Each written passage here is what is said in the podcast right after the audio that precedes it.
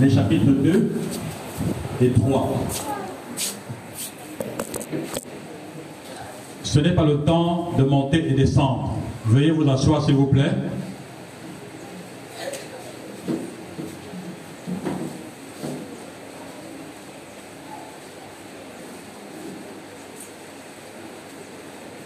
Pour moi, frère, lorsque je suis allé chez vous, ce n'est pas avec une de langage ou de sagesse que je suis allé vous annoncer le témoignage de Dieu. Car je n'ai pas jugé bon de savoir autre chose parmi vous, sinon Jésus-Christ et Jésus-Christ crucifié. Moi-même, j'étais auprès de vous dans un état de faiblesse, de crainte et de grand tremblement. Ma parole et ma prédication ne reposaient pas sur les discours persuasifs de la sagesse, mais sur une démonstration d'esprit et de puissance afin que votre foi ne soit pas fondée sur la sagesse des hommes, mais sur la puissance de Dieu. Cependant, c'est une sagesse que nous prêchons parmi les parfaits, sagesse qui n'est pas de ce siècle, ni des princes de ce siècle, qui vont être réduites à l'impuissance. Nous prêchons la sagesse de Dieu, mystérieuse et cachée, que Dieu avait prédestinée avant les siècles pour notre gloire. Aucun des princes de ce siècle ne l'a connue, car s'il l'avait connue, il n'aurait pas crucifié le Seigneur de gloire. Mais c'est comme il est écrit, ce que l'œil n'a pas vu, ce que l'oreille n'a pas entendu, ce qui n'est pas monté au cœur de l'homme, tout ce que Dieu a préparé pour ceux qui l'aiment, à nous. Dieu nous l'a révélé par l'Esprit, car l'Esprit sonde tout, même les profondeurs de Dieu. Qui donc, parmi les hommes, sait ce qui concerne l'homme, si ce n'est l'Esprit de l'homme qui est en lui? De même, personne ne connaît ce qui concerne Dieu, si ce n'est l'Esprit de Dieu. Or, nous, nous n'avons pas reçu l'Esprit du monde, mais l'Esprit qui vient de Dieu, afin de savoir ce que Dieu nous a donné par grâce. Et nous en parlons non avec les discours qu'enseigne la sagesse humaine, mais avec ceux qu'enseigne l'Esprit, en expliquant les réalités spirituelles à des hommes spirituels. Mais l'homme naturel ne reçoit pas les choses de l'Esprit de Dieu, car elles sont une folie pour lui, et il ne peut les connaître parce que c'est spirituellement qu'on en juge. L'homme spirituel, au contraire, juge de tout, et il n'est lui-même jugé par personne. En effet, qui a connu la pensée du Seigneur pour l'instruire Ou nous, or nous, nous avons la pensée de Christ. Chapitre 3. Pour moi, frère, ce n'est pas comme à des hommes spirituels que j'ai pu vous parler, mais comme à des hommes charnels, comme à de petits enfants en Christ. Je vous ai donné du lait, non de la nourriture solide, car vous ne pouviez pas la supporter. Et vous ne le pouvez, même, vous, vous ne le pouvez pas même à présent parce que vous êtes encore charnel. En effet, Puisqu'il y a parmi vous de la jalousie et de la discorde, n'êtes-vous pas charnel et ne marchez-vous pas d'une manière digne, d'une manière toute humaine? Quand l'un dit moi je suis de Paul, un et un autre moi d'Apollos, n'êtes-vous pas des hommes? Qu'est-ce donc Apollos et qu'est-ce que Paul? Les serviteurs par le moyen desquels vous avez cru, selon que le Seigneur l'a donné à chacun. J'ai planté, Apollos a arrosé, mais Dieu l'a fait, croître. Ainsi, ce n'est pas celui qui plante qui est quelque chose, ni celui qui arrose, mais Dieu qui fait croître. Celui qui plante et celui qui arrose ne font qu'un, et chacun recevra sa propre récompense selon son propre labeur. Car nous sommes ouvriers avec Dieu, vous êtes le champ de Dieu, l'édifice de Dieu. Selon la grâce de Dieu qui m'a été donnée, comme un sage architecte, j'ai posé le fondement et un autre bâti dessus, mais que chacun prenne garde à la manière dont il bâtit dessus, car personne ne peut poser un autre fondement que celui qui a été posé, savoir Jésus-Christ. Or, si quelqu'un bâtit sur ce fondement avec de l'or, de l'argent, des pierres précieuses, du bois, du foin, du chaume, l'œuvre de chacun sera manifestée. Car le jour la fera connaître parce qu'elle se révélera dans le feu et le feu éprouvera de quelle nature est l'œuvre de chacun. Si l'œuvre bâtie par quelqu'un sur le fondement subsiste, il recevra une récompense. Si l'œuvre de quelqu'un est consumée, il en subira la perte. Pour lui, il sera sauvé, mais comme au travers du feu. Ne savez-vous pas que vous êtes le temple de Dieu et que l'Esprit de Dieu habite en vous, si quelqu'un détruit le temple de Dieu, Dieu le détruira, car le temple de Dieu est saint et c'est ce que vous êtes. Que nul ne s'abuse lui-même. Si quelqu'un parmi vous pense être sage selon ce siècle, qu'il devienne fou afin de devenir sage, car la sagesse de ce monde est une folie devant Dieu. Aussi est-il écrit, il prend les sages dans leur fourberie. Et encore, le Seigneur connaît les raisonnements des sages, il sait qu'ils sont vains. Que personne donc ne mette sa gloire dans les hommes, car tout est à vous, soit Paul, soit Apollos, soit Céphas, soit le monde, soit la vie, soit la mort, soit les choses présentes, soit les choses à venir. Tout est à vous, et vous êtes à Christ, et Christ est à Dieu. Amen. Voilà nos 39 versets. Oui, Jacques Christian. C'est comme si elle dormait le bras à l'air.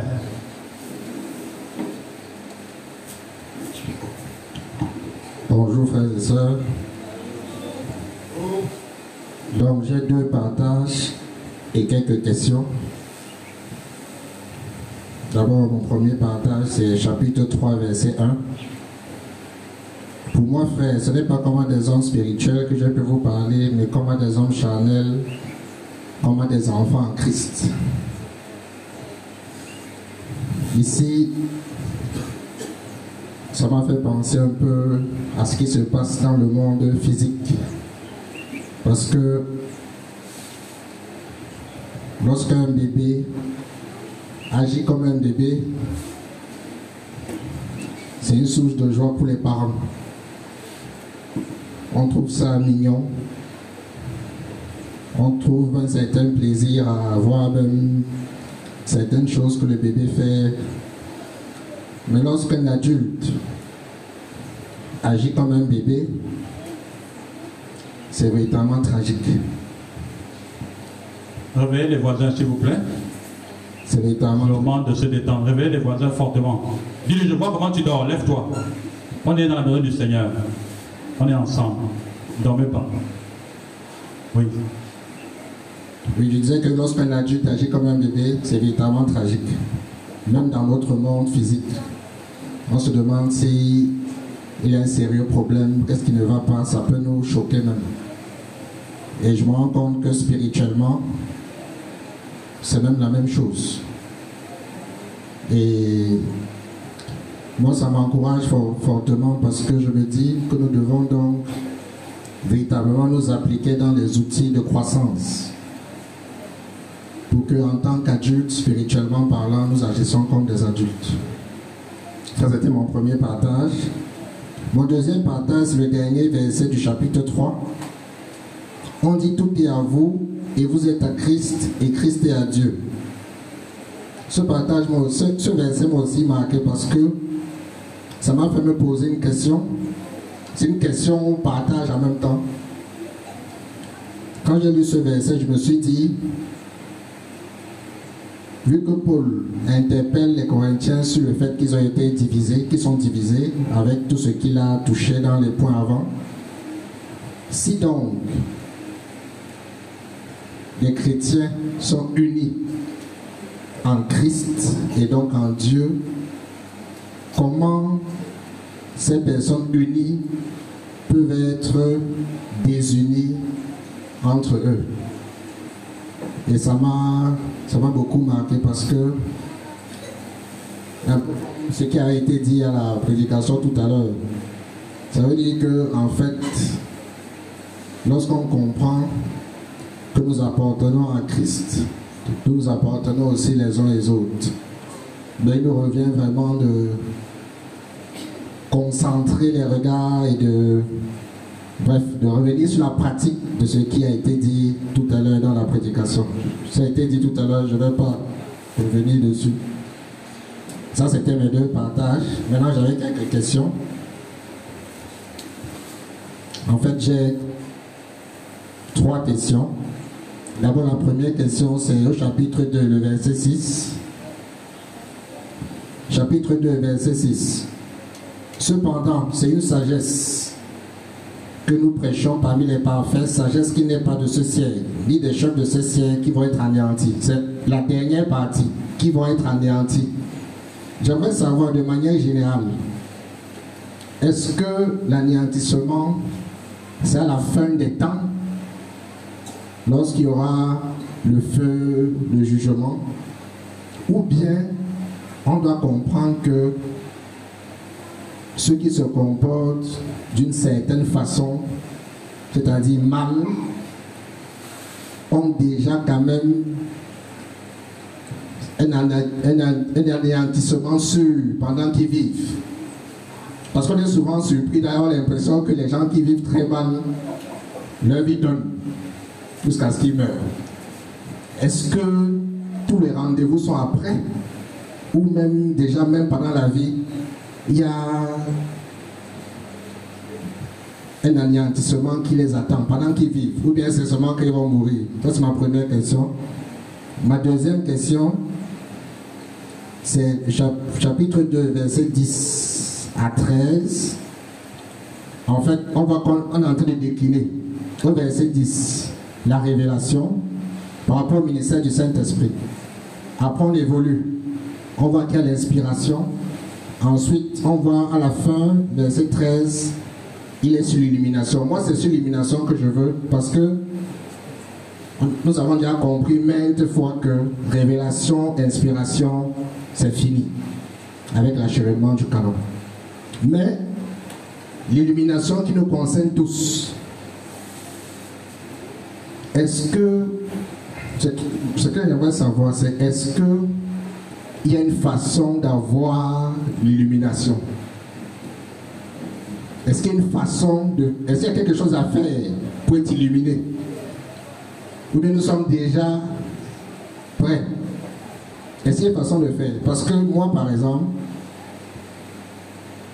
j'ai l'impression que je, je comprends ça les semaines où je dois prêcher.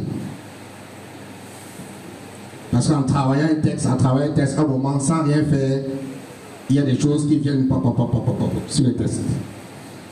Mais je veux dire, est-ce qu'il y a une façon de travailler l'illumination? Ou est-ce que ça va, en est déjà là tous On est illuminé et puis c'est bon?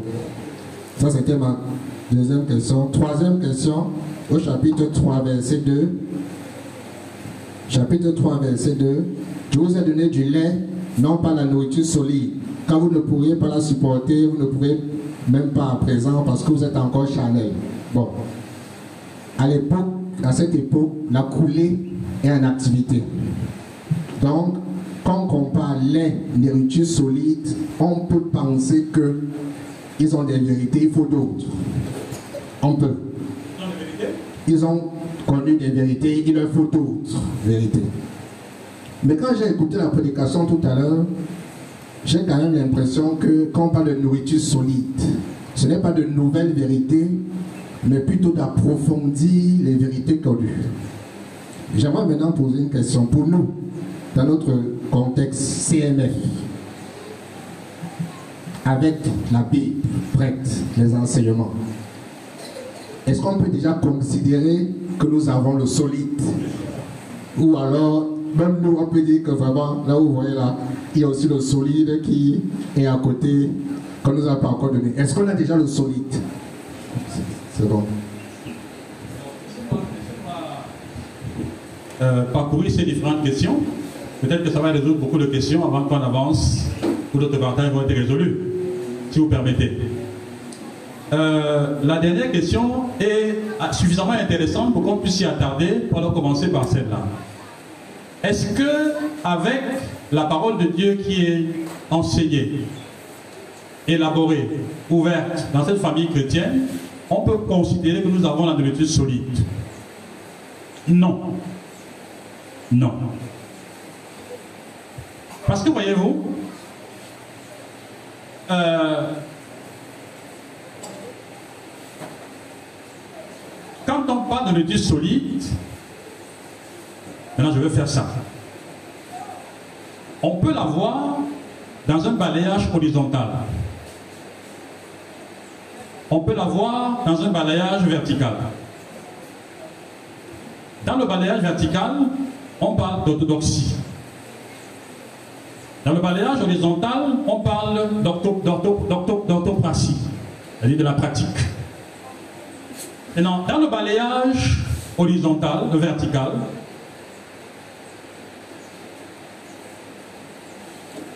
nous, nous sommes en train d'entrer dans des choses très solides, des choses solides. Il y a déjà un socle doctrinal bien posé. Mais jusqu'ici, la communauté ne peut pas très clairement se prononcer sur la différence des alliances, sur la nature du sacerdoce. J'ai, dans le rapport que j'ai eu de votre dimanche dernier, quand le diable Faustin aurait posé la question que est-ce que s'il appelle Marie-Thérèse diaconesse, il a péché? Vous vous souvenez de ça? Ça a été posé ici, n'est-ce pas? Alors cette question, quand on la pose comme ça, ça indique qu'il y a une immaturité sacerdotale. Vous comprenez? Si vous appelez Marie-Thérèse diaconesse dans notre sacerdoce, c'est un péché sacerdotal. Parce que dans le sacerdoce universel, le sacerdoce selon l'ordre de Melchizedek, il n'inclut pas les femmes diaconesses dans les deux offices. Dans l'Ancien Testament, vous aviez cinq lois, vous vous en souvenez? Cinq lois. Les lois cérémonielles, les lois morales. Maintenant, si quelqu'un faisait une faute dans le rite des différents sacrifices, c'était un péché quoi? Cérémoniel. Ce n'est pas un péché moral, mais c'est un péché cérémoniel. Donc il y a certaines questions, lorsqu'elles sont posées, on comprend qu'il y a une immaturité sacerdotale ou une immaturité doctrinale dans la façon de gérer les choses. Ça, je suis en train de toucher le balayage vertical.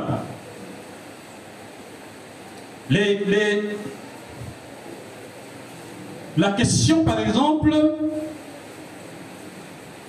dimanche et du Shabbat la question des sacrifices dans le temple d'Israël et la façon de faire le culte dans la foi chrétienne. Pourquoi il y a une différence? Pourquoi les choses en sont-elles sont ainsi? C'est des questions orthodoxes qu'il va falloir creuser et creuser davantage pour que chacun de nous soit solide. C'est-à-dire qu'on ne peut pas vous bouger parce que vous comprenez les enjeux. Je vous donner des exemples simples. Je vous ai partagé ça ici.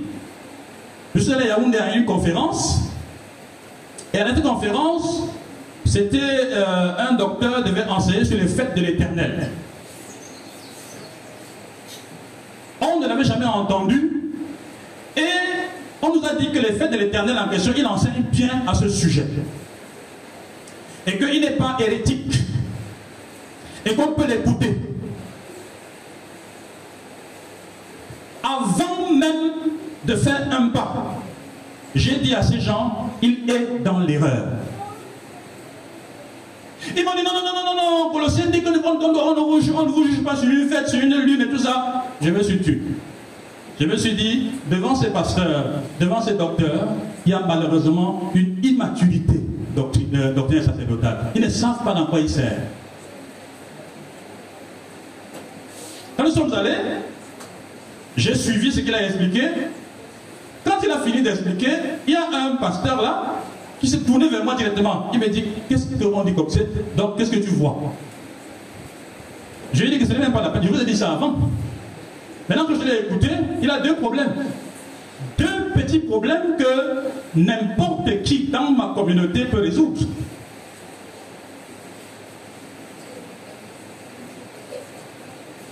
Ce n'est même pas une affaire de pasteur. Ce n'est même pas une affaire, c'est une affaire que vous pouvez résoudre ici. Il a un défaut typologique dans son analyse. Il a un, un défaut dispensationnel dans son analyse. Ces deux principes ne sont pas pris en compte dans son analyse et puis il peut chuter là. Il peut chuter là. Si on lui oppose ça directement, ça s'écroule. Ils ont réagi comme ça. Réagi comme ça.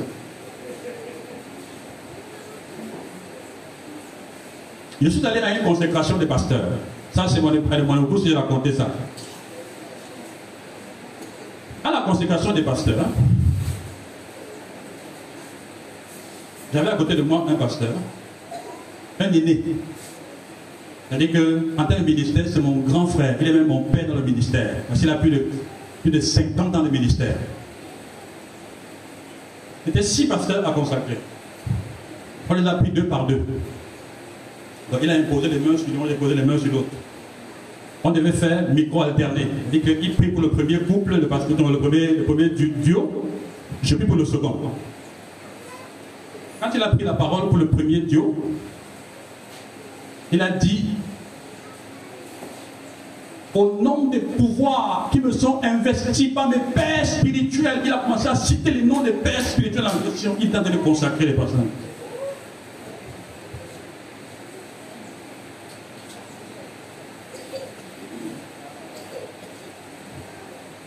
Alors, je vais vous faire une confidence. Ça, c'est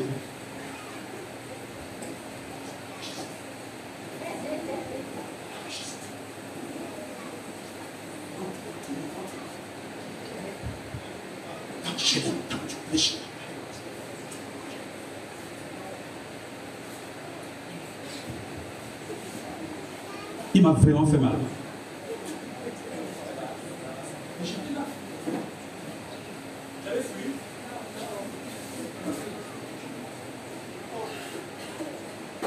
Et je me suis dit que je me fais mal aussi.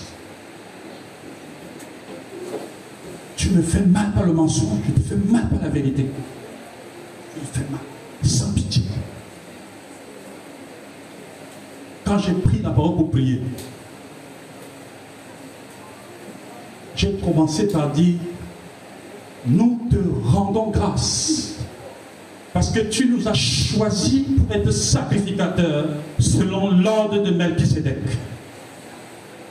Et dans ce sacerdoce, tu as voulu qu'on puisse reconnaître tes serviteurs.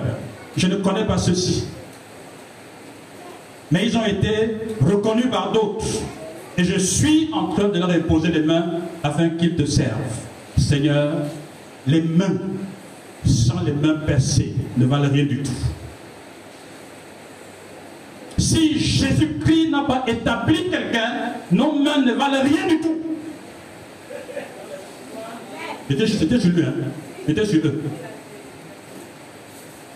Et j'ai commencé à dire que le Dieu de l'espérance, le Dieu qui a, il accorde à ses ans de servir dans la vérité, de servir dans la droiture, de servir dans la parole, dispensement, droitement dispensé.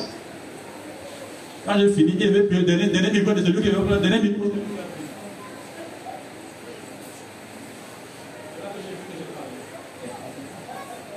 Quand il a pris, il a commencé à dire, il n'a plus prié fort. Il a dit, Seigneur, donne la vie à ces pasteurs. C'est un fortifie-les. C'est un qui te sert dans la vérité. Un qui te sert dans l'amour. Que le Dieu de l'écriture les soutienne, les accompagne. Ainsi de suite. Qu'est-ce qui s'est passé? D'après vous On s'est fait mal, n'est-ce pas?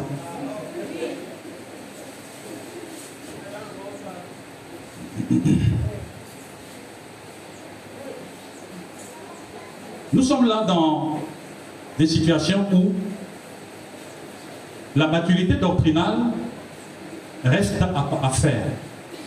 La maturité sacerdotale reste à faire. La maturité maintenant, parce que l'un des problèmes, j'ai dit la semaine passée à la CNF, c'est que vous êtes trop intelligent.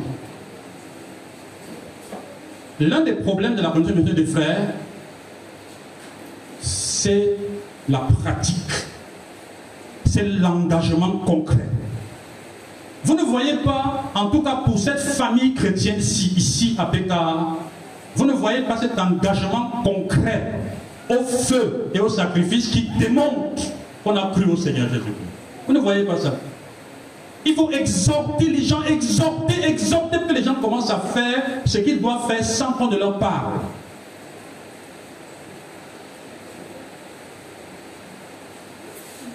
Je n'ai pas de comparaison. Mais il y a un phénomène que j'observe à Sodico qui me dépasse. À Sodico, les enfants demandent à venir aux réunions intersemaines. C'est nous qui empêchons. Qui a étudié? Qui a étudié?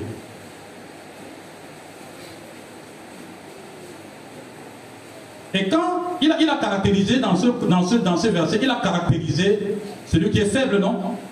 Il dit, quand il y a de la jalousie parmi vous, quand il y a des rivalités, n'êtes-vous pas charnel? Quand les gens dans une famille chrétienne ne comprennent pas l'importance de la convocation solennelle, vous avez encore des gens qui viennent en retard aux réunions. C'est encore notre partage, non Vous avez encore des gens qui viennent en retard, ils traînent les pieds. Puisque ne chasse personne, on ne va pas fermer la porte. Non, mais en retard.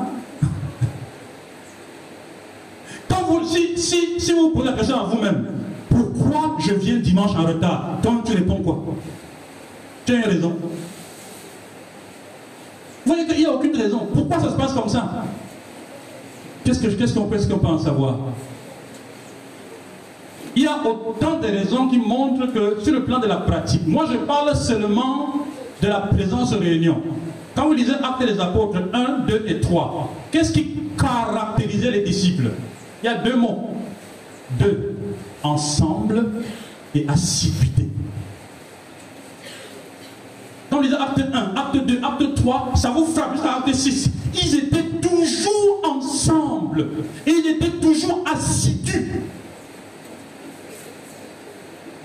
Moi, moi, je me demande sincèrement, je, me pose la question, ça c'est une question qui est permanente chez moi. Quand je regarde les enfants de Dieu, de cette famille que Dieu fait, je me dis, mais ils sont là même pour qui? Et j'ai dit dans mon cœur, Seigneur, est-ce que je suis en train de bien faire avec ses frères et ses sœurs? J'ai l'impression qu'on avance jour après jour, mais ils ne comprennent pas pour qui ils sont là. Bien aimé, par un tour simple, je peux être parti d'ici demain. Parti, ça dit que je ne reviens plus jamais. Est-ce que ça doit empêcher que les cultes continuent Que les frères continuent avec le même empressement, la même joie? Jésus n'est pas parti, ce que je sache.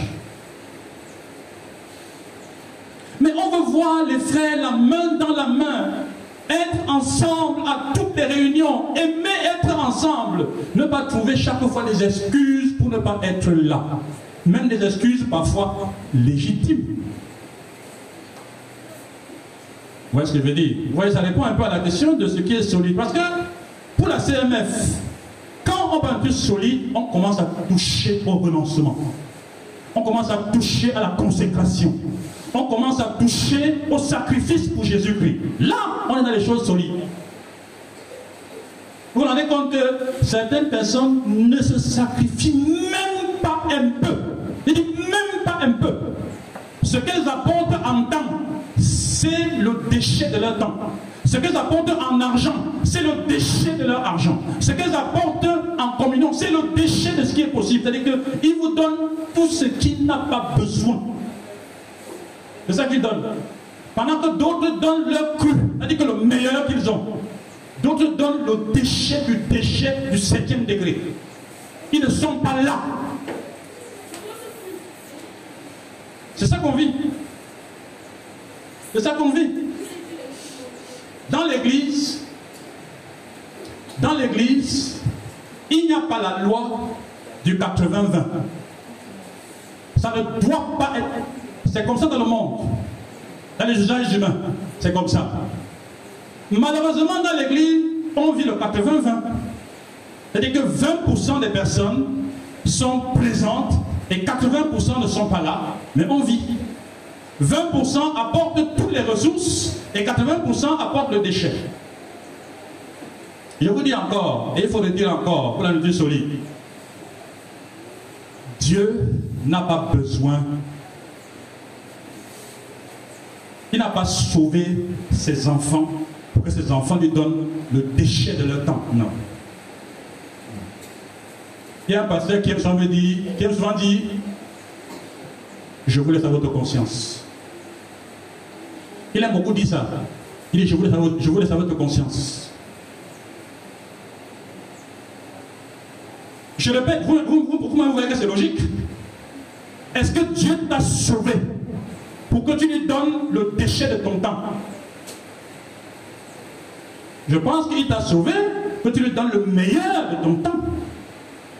C'est-à-dire que quand tu es en train de travailler chez Eneo, tu es en train de travailler chez Amiel, tu es en train de travailler là où tu es, tu travailles là-bas, mais ton cœur est. Et si j'ai une minute, je mes frères, si j'ai cinq minutes, je mes frères, pas que je trouve une bonne raison pour ne pas venir parce que je suis en train de faire un travail au demeurant légitime.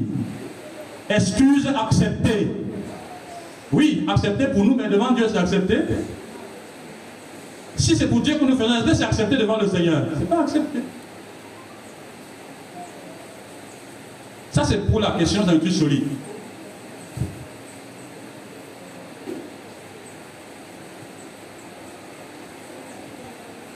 Parfois, je prends la parole sur un sujet. À un moment donné, je change de vitesse. Et vous avez déjà, vous avez déjà remarqué ça vous-même. Je change de vitesse. Pourquoi? Parce que je me dis, est-ce que ça va leur faire du bien ou ça va les écraser? Est-ce qu'il faut pousser? Non. On revient. On met ça de côté. Il faut qu'on aille petit à petit pour qu'ils puissent saisir, saisir, saisir, saisir, saisir. Deuxième question, c'est 10, 2, 10 à 13. Euh, le diable pose une question de pratique. Est-ce qu'il y a un travail à faire pour être illuminé? Parce que lui constate dans son expérience que quand il travaille des textes, qu'il a des lumières pour avancer. La vérité, c'est que l'illumination ne concerne pas l'individu.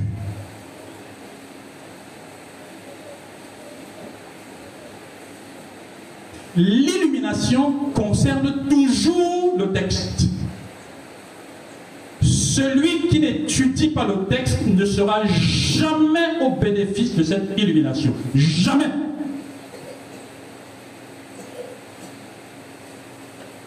C'est ça la réalité. Maintenant, le travail d'illumination aboutit à la construction du discernement. C'est-à-dire que quand vous travaillez, l'esprit vous éclaire. Pendant que vous travaillez, il éclaire l'écriture pour vous. Et quand vous comprenez ce que vous comprenez, ça construit chez vous le discernement. Le discernement vous appartient, l'illumination lui appartient. Quand vous, travaillez suffisamment les textes, vous avancez suffisamment dans votre lecture, vous lisez beaucoup et, assez, assez, de façon suivie, façon régulière, répétitive, vous avancez, vous ne vous découragez pas. À un moment donné, vous avez des lumières sur beaucoup de textes. Et ces lumières s'organisent par l'aide du Saint-Esprit dans votre cœur, ça devient votre discernement. Quand quelqu'un parle, il y a dans votre cœur un mécanisme mis en place pour dire c'est faux et c'est vrai. Ça s'appelle votre discernement. Et ça peut être aiguisé en fonction de votre, votre travail et votre prière. Je crois que c'est ça l'enjeu. La différence entre le discernement qui est pour vous et l'illumination qui sera toujours pour le Saint-Esprit. Ce n'est pas nous qui sommes illuminés. Malheureusement, certaines personnes ont une certaine légèreté doctrinale et pensent que le discernement qui est dans leur cœur, c'est l'illumination. Non, non, non. Non, non, non. Qu'est-ce qu'on appelle discernement? C'est un ensemble de critères qui sont bien ajustés. Je veux dire, un ensemble de critères, ce sont les pensées du Seigneur bien comprises sur différents sujets qui construisent la maille, la matrice de votre raisonnement et qui vous amènent à discerner entre ce qui est vrai et ce qui est faux. Donc quand vous lisez les Écritures, l'Esprit de Dieu vous éclaire et quand vous comprenez quelque chose, il plante la fleur dans votre cœur. Il plante dans votre cœur. Si bien que si après on vient jeter les ordures dans votre cœur, vous repoussez les ordures. Parce que vous avez déjà une matrice qui vous permet de discerner. Celui donc qui ne lit pas les Écritures régulièrement, celui qui ne travaille pas l'éternellement, ne va jamais arriver à un discernement, encore moins à la maturité. Puisque la maturité, c'est juste une situation aboutie de discernement. Il dit, nous qui sommes des hommes faits, nous qui avons le jugement exercé, ça veut dire qu'il y a un exercice de discernement tout le temps, tout le temps qui se fait, il arrive à la maturité.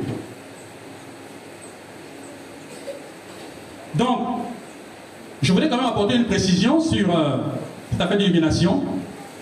Ça, c'est l'illumination qui procède de la vie de sanctification.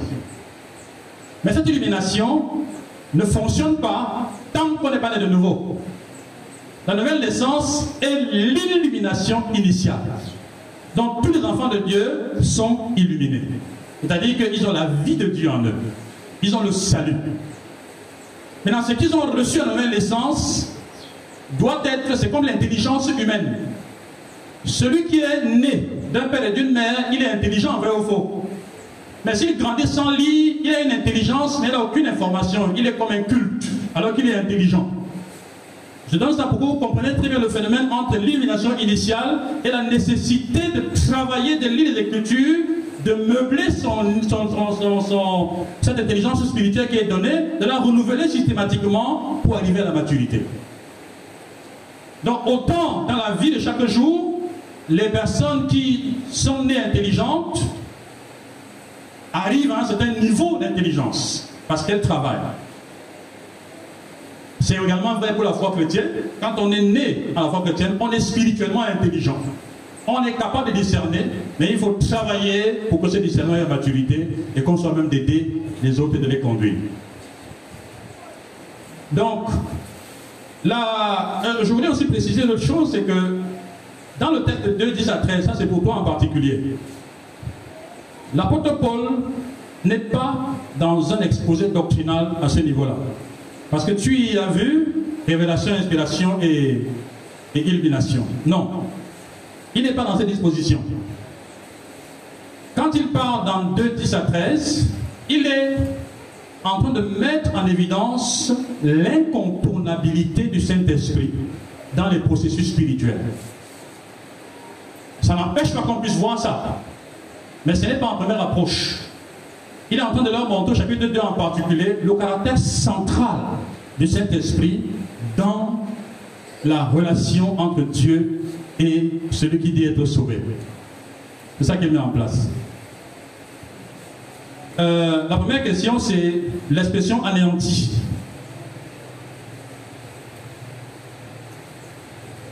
La question est posée, mais elle est posée de façon personnelle. C'est euh, comme, on dit en langage facile, une place, une place. C'est-à-dire que quand tu vois la sagesse de ce monde, tu vois les choses de vue personnelles et tu dis que certaines personnes ne sont pas sauvées, c'est comme si leur vie donne. Non, ce n'est pas ça. Ce n'est pas ça. La sagesse de ce siècle dont il parle, c'est toute la connaissance des hindous, toute la connaissance des religions dharmiques, toute la connaissance des religions abrahamiques, hors de Jésus-Christ, c'est-à-dire l'hindouisme, le bouddhisme et les formes de bouddhisme particulières. La franc-maçonnerie, la rose-croix, euh, le communisme, la démocratie, le socialisme, toutes ces sagesses humaines qui prétendent construire les hommes vont arriver à finir par s'anéantir à cause de l'évangile. Il va anéantir ces constructions-là. Et vous avez déjà le communisme qui est tombé, n'est-ce pas? Le communisme aujourd'hui, c'est une affaire qui est passée. Quand on, dit que tu es communiste, c'est comme si tu es un pestiféré. Donc le rideau rouge est tombé. Et vous avez le rideau, le rideau blanc, le rideau gris qui est en train de tomber avec la démocratie occidentale. Quand vous suivez ça, théologiquement, on comprend en réalité qu'il y a un changement de processus. Et ce qui était méprisé à l'époque, la spiritualité africaine, est en train de monter. Et c'est en train de monter, c'est aussi une autre forme de sagesse qui va être anéantie en son temps. C'est l'apôtre Paul dit que nous renversons tous les raisonnements qui s'élèvent contre la connaissance de Dieu. C'est cette sagesse-là qui est celle du monde qui va être anéantie. Alors qui peut le plus que le moins? Je vais toucher maintenant à ton point de one to one, comme on dit. Évidemment, dans le psaume 78 et dans le psaume 73 également, et je crois que c'est principalement Azaf, dans ses psaumes, qui met en évidence le fait que le juste ne doit pas se mettre en peine pour l'injuste qui semble réussir. Parce que pour le juste, qui va en dents de scie, qui tombe et qui se relève, lui, il a de l'espoir. Mais pour celui qui semble avoir une vie qui donne, quand il sera fauché, il n'y a pas de retour. C'est ça qu'il dit en réalité. Donc, ce qu'on semble voir être quelque chose qui donne pour certains, peut-être le Seigneur, qui l'insulte même, ils ne savent pas simplement qu'ils vont vers un précipice. Et quand ça va sonner pour eux, il n'y aura pas moyen de revenir. Ça, c'est la sagesse divine qui enseigne des choses comme ça. Donc, tout homme qui essaye de prospérer en dehors de Dieu, vous qui avez le Seigneur, vous ne devez même pas en être ébranlé. Vous devez le regarder en souriant. En disant, tu penses que tu gagnes. Tu penses que tu réussis. mais tu as déjà dans ta chair et dans ton corps les éléments de l'échec. C'est que tu le sais parce que tu as engagé le processus d'autodestruction. C'est comme une fille, non? C'est comme une fille.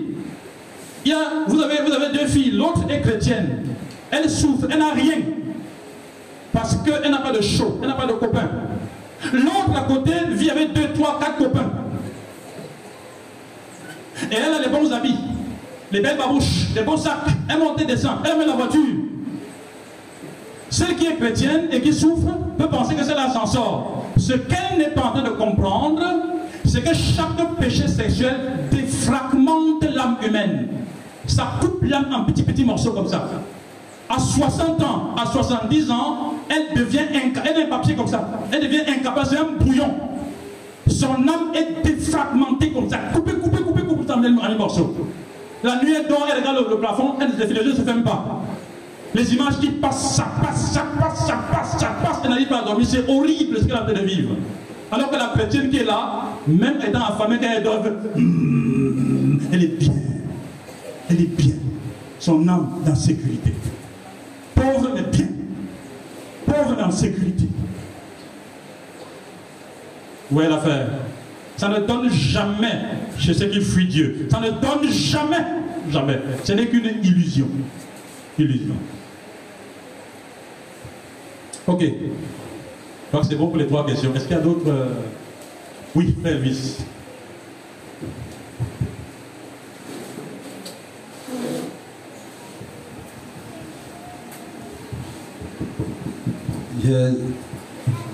J'ai deux questions dans le chapitre 2. Euh, euh, le verset 4, quand l'apôtre Paul dit que et ma parole et ma prédication ne reposaient pas sur les discours persuasifs de la sagesse, mais sur la démonstration d'esprit et de puissance.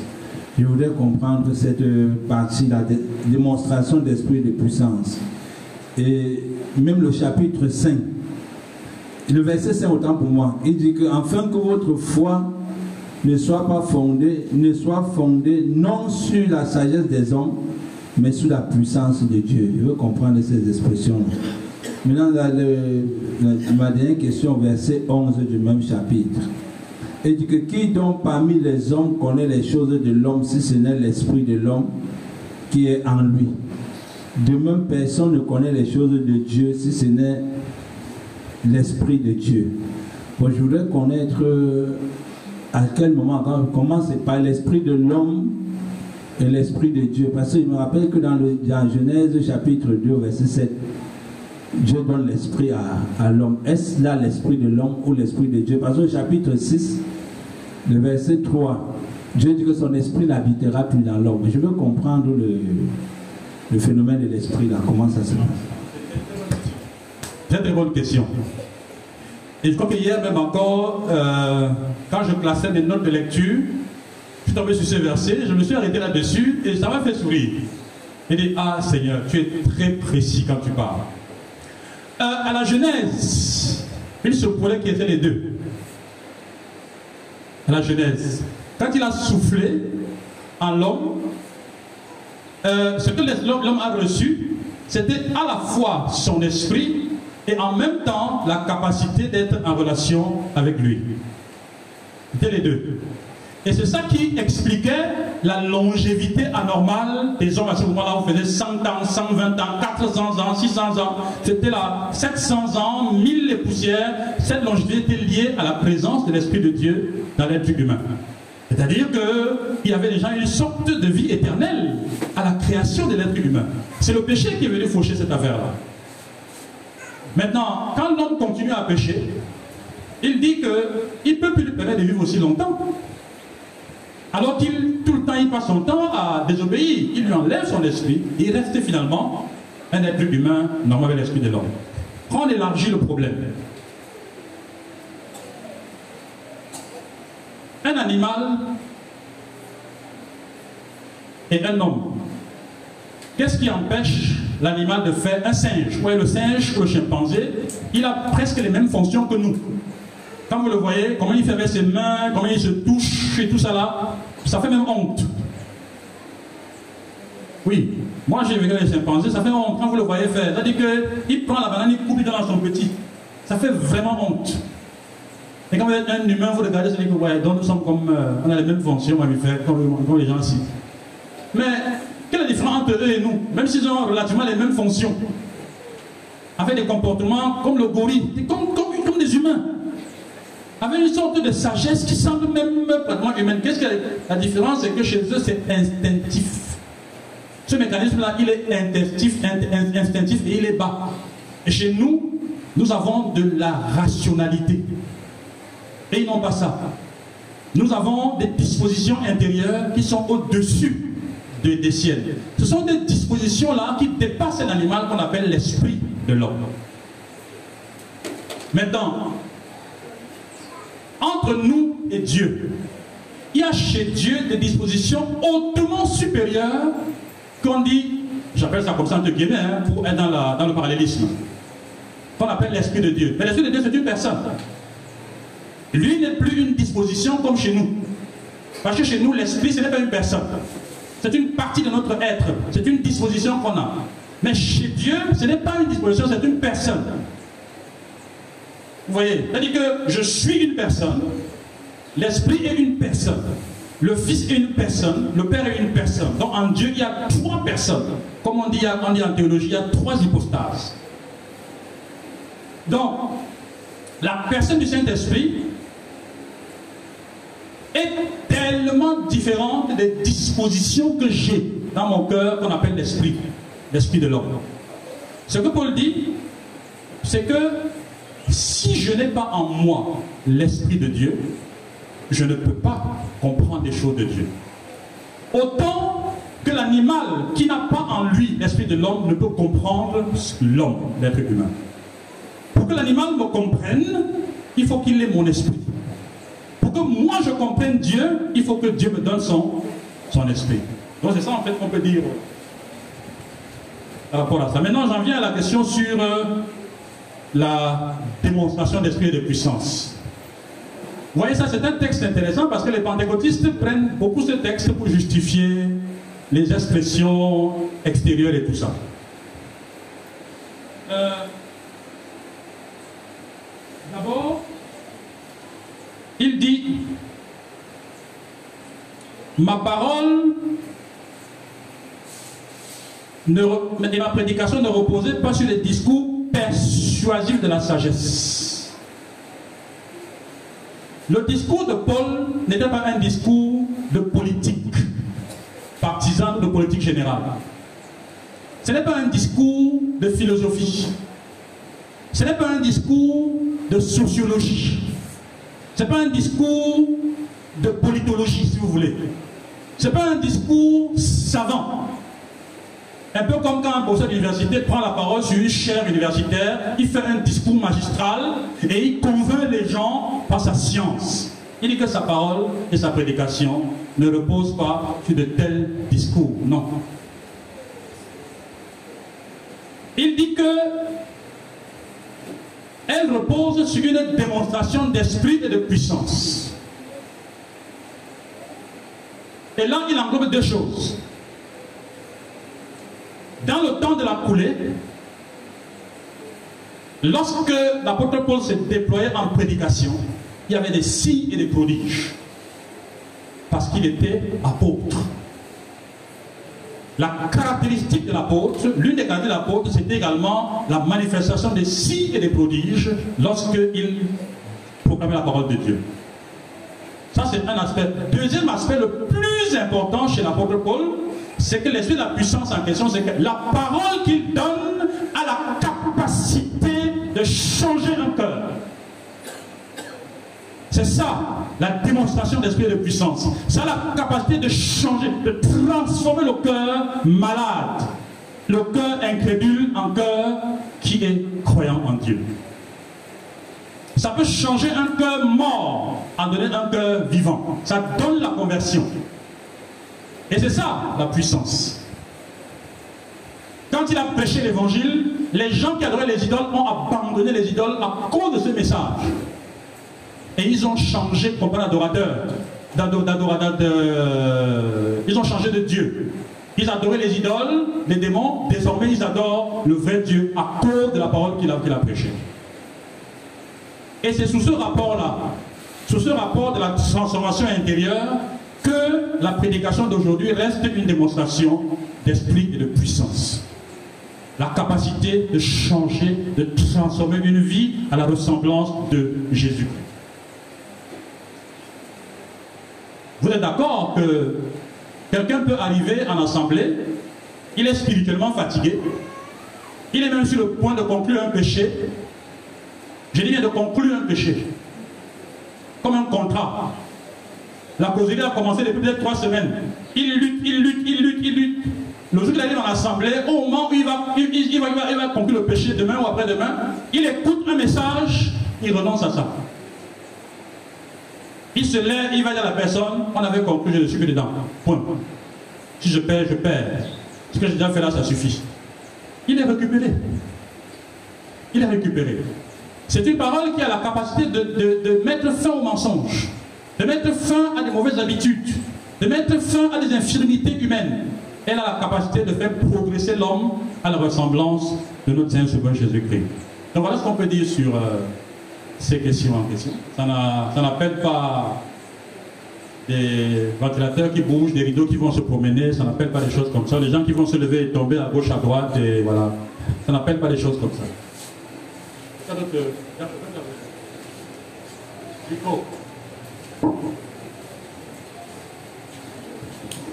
Euh, c'est 1 Corinthiens 3, verset 10. Euh, je voudrais mieux comprendre ce verset public.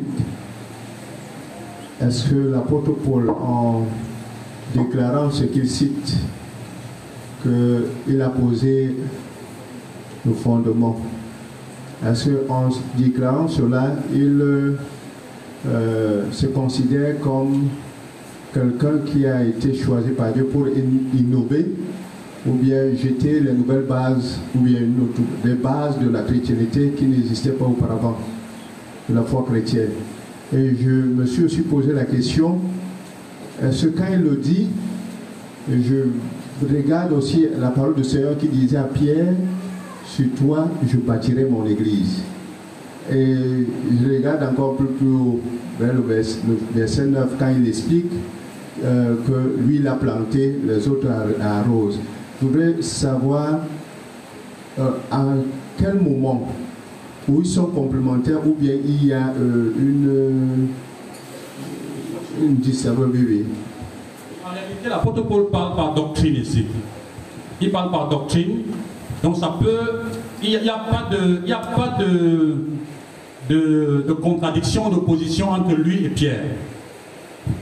Il faut savoir que Paul et Pierre sont comme deux ouvriers sur le même, le même pilier, sur la même colonne. C'est-à-dire que Pierre, c'est acte 1 à acte 9. Paul, c'est acte 10 ou 9 jusqu'à la fin. L'un s'éclipse quand l'autre commence.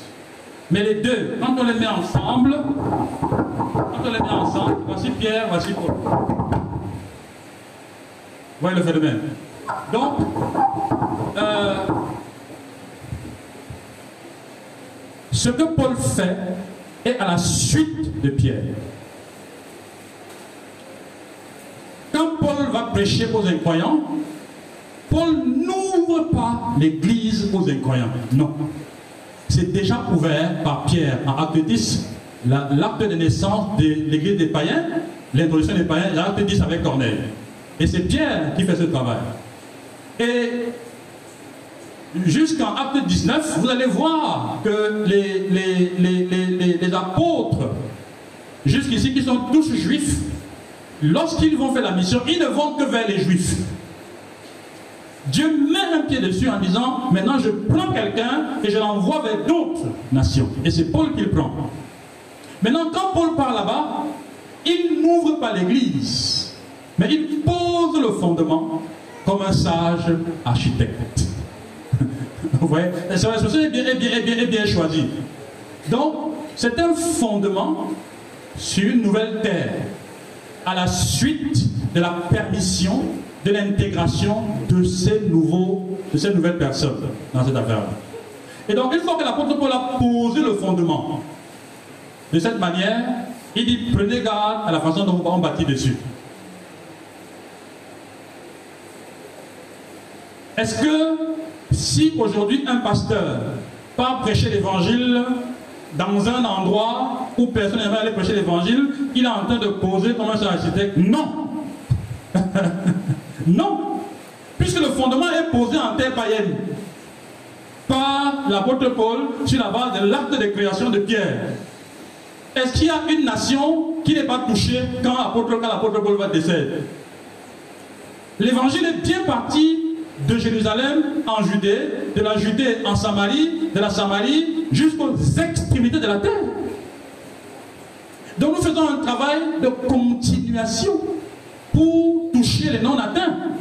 Mais les non-atteints en question, ils ne sont pas les, ils sont les non-atteints, certes, mais ils ne sont pas les non-atteints au même sens que nous étions à l'époque. Quand l'apôtre Paul prenait le relais vers les non-chrétiens, vers les non-juifs. Donc, en fait, il, quand je dis il parle par doctrine, bien. Mais il y, a, tout de même aujourd'hui quelque chose d'intéressant pour nous. C'est la responsabilité de celui qui a reçu l'évangile.